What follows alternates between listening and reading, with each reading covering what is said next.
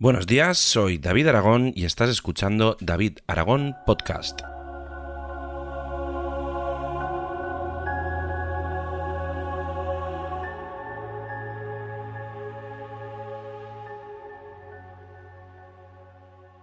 Hola, buenos días, son las 7 y 21 de la mañana. Hoy no sé si voy más tarde o más temprano que ayer, pero mm, aquí estamos de nuevo grabando un nuevo capítulo en el cual, bueno, no sé cómo lo voy a titular, pero lo que sí que quiero decir es que mm, Masterchef lo peta. Masterchef lo peta porque mm, esta mañana me meto en Twitter y de repente veo que Masterchef ayer tenía 14,1 mm, mil tweets, una, una barbaridad.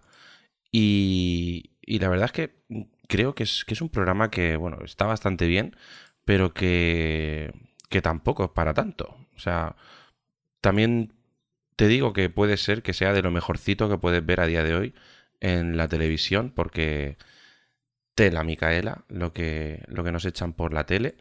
Y bueno, de todas maneras no, no venía a hablaros de esto, no, no es mi ilusión de la vida eh, hablar de, de lo que es Masterchef ni de la televisión.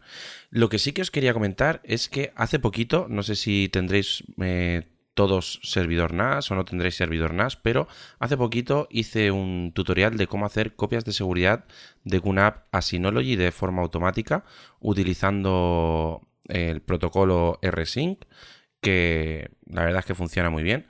Y tenéis un post en el blog podéis, seguramente deje, las, deje el enlace en las notas del programa.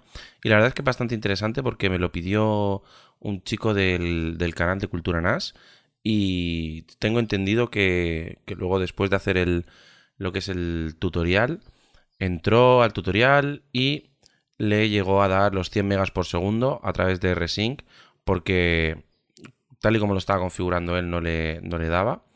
Y ahora pues mira, Ahora le va muchísimo más rápido. También, otra cosa, he de deciros que ayer hice un time lapse desde el balcón de mi casa. Anoche lo estuve editando con, con la Sony A6300, con fotos ahí a 6000 píxeles de, de, ancho. O sea, perdón, píxeles. A, 6, a 6000. Sí, píxeles. A 6000 píxeles de ancho. Una barbaridad. 300 píxeles por pulgada por pulgada. Y nada, lo pasé a Premiere. Y si os interesa saber cómo se haría un timelapse con una Sony o un timelapse en general y, y, queréis aprender a meterlo en, Adobe Premiere y todo esto y hacerlo de forma más o menos rápida, ya que, bueno, si tienes 2000 fotografías, realmente nada, eh, nada es rápido.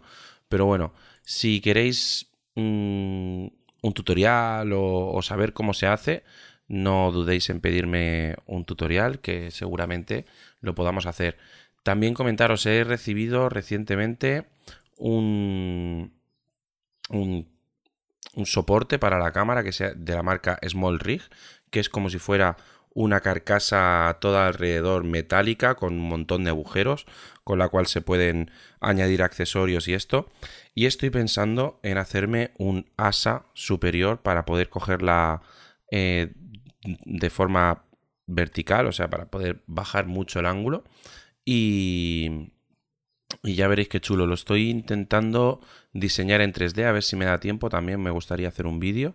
Y para que veáis cómo es. Seguramente le haga un vídeo a lo que es el, Small Rig. Por si os interesa o tenéis alguna cámara. Eh, Small Rig fabrica para prácticamente todos los modelos de cámara. Es una empresa mm, asiática, por decirlo de alguna forma. Y aparte de eso, también he recibido el nuevo cargador de, para las baterías de la cámara. Un cargador doble. Que chulísimo. Chulísimo, chulísimo.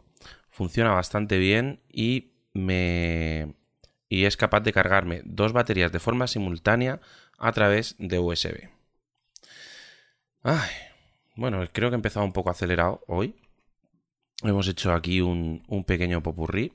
También nos quería comentar que en davidragon.com también tenéis una noticia curiosa, porque es simple curiosidad sobre Synology, que he titulado Gana 10.000 dólares hackeando vulnerabilidades de Synology. Un título un poco clickbait, mm, o para hacer un poco de hype, pero realmente eh, no sabía, yo no sabía que Synology te ofrecía hasta 10.000 dólares si eras capaz de encontrar una vulnerabilidad dentro de su sistema, eh, en el sistema operativo de Synology o en su servicio web. La verdad es que esto mm, te hace pensar que Synology está muy seguro de, su sistema o que realmente mm, está dispuesto a pagar si alguien es capaz de, encontrar una vulnerabilidad y más que nada mm, yo creo que para solucionarla, no por otra cosa. Así que estamos ante una cosa que yo creo que, que está bastante bien, que una marca invite a desarrolladores o investigadores a que intenten hackear, entre comillas, su producto. Disculpad.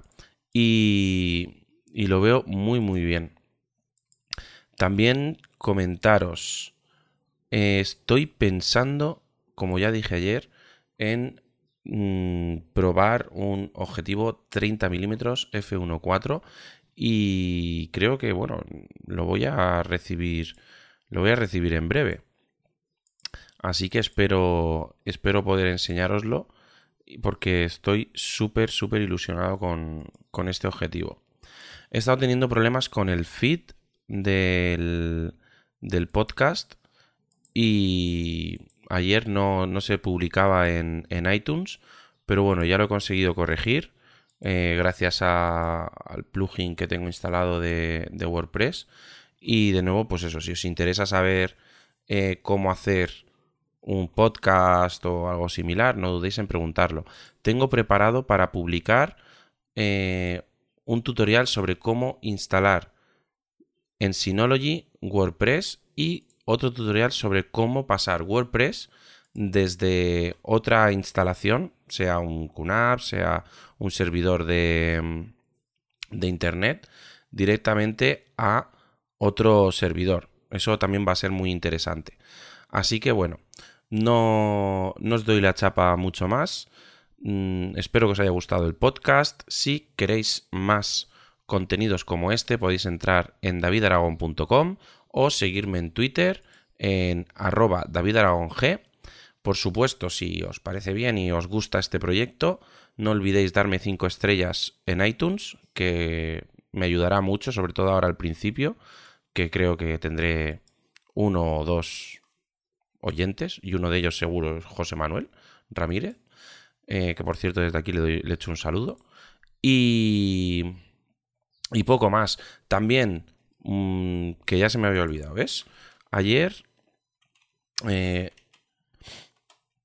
ayer me contactó un chico a través de, de la página web pidiéndome consejos sobre una impresora 3D para... Resulta que para imprimir mm, piezas de Warhammer o algo similar y la verdad es que me gustó muchísimo el, proyecto del chico porque eh, resulta que las pinta él a mano y todo esto y, me gustó bastante. Pena que eh, con una impresora 3D de las estándar mm, sea complicado poder mm, hacer este tipo de cosas ya que requieren muchísimo detalle y todavía las impresoras 3D que conocemos hasta ahora Aparte, los modelos tampoco están muy bien preparados. Mm, es complicado. Pero bueno, eh, que me lío. Eh, un saludo a todos. Nos vemos mañana, si todo va bien. Y espero que me deis esas cinco estrellitas en iTunes y que disfrutéis del día. Un abrazo. Hasta luego.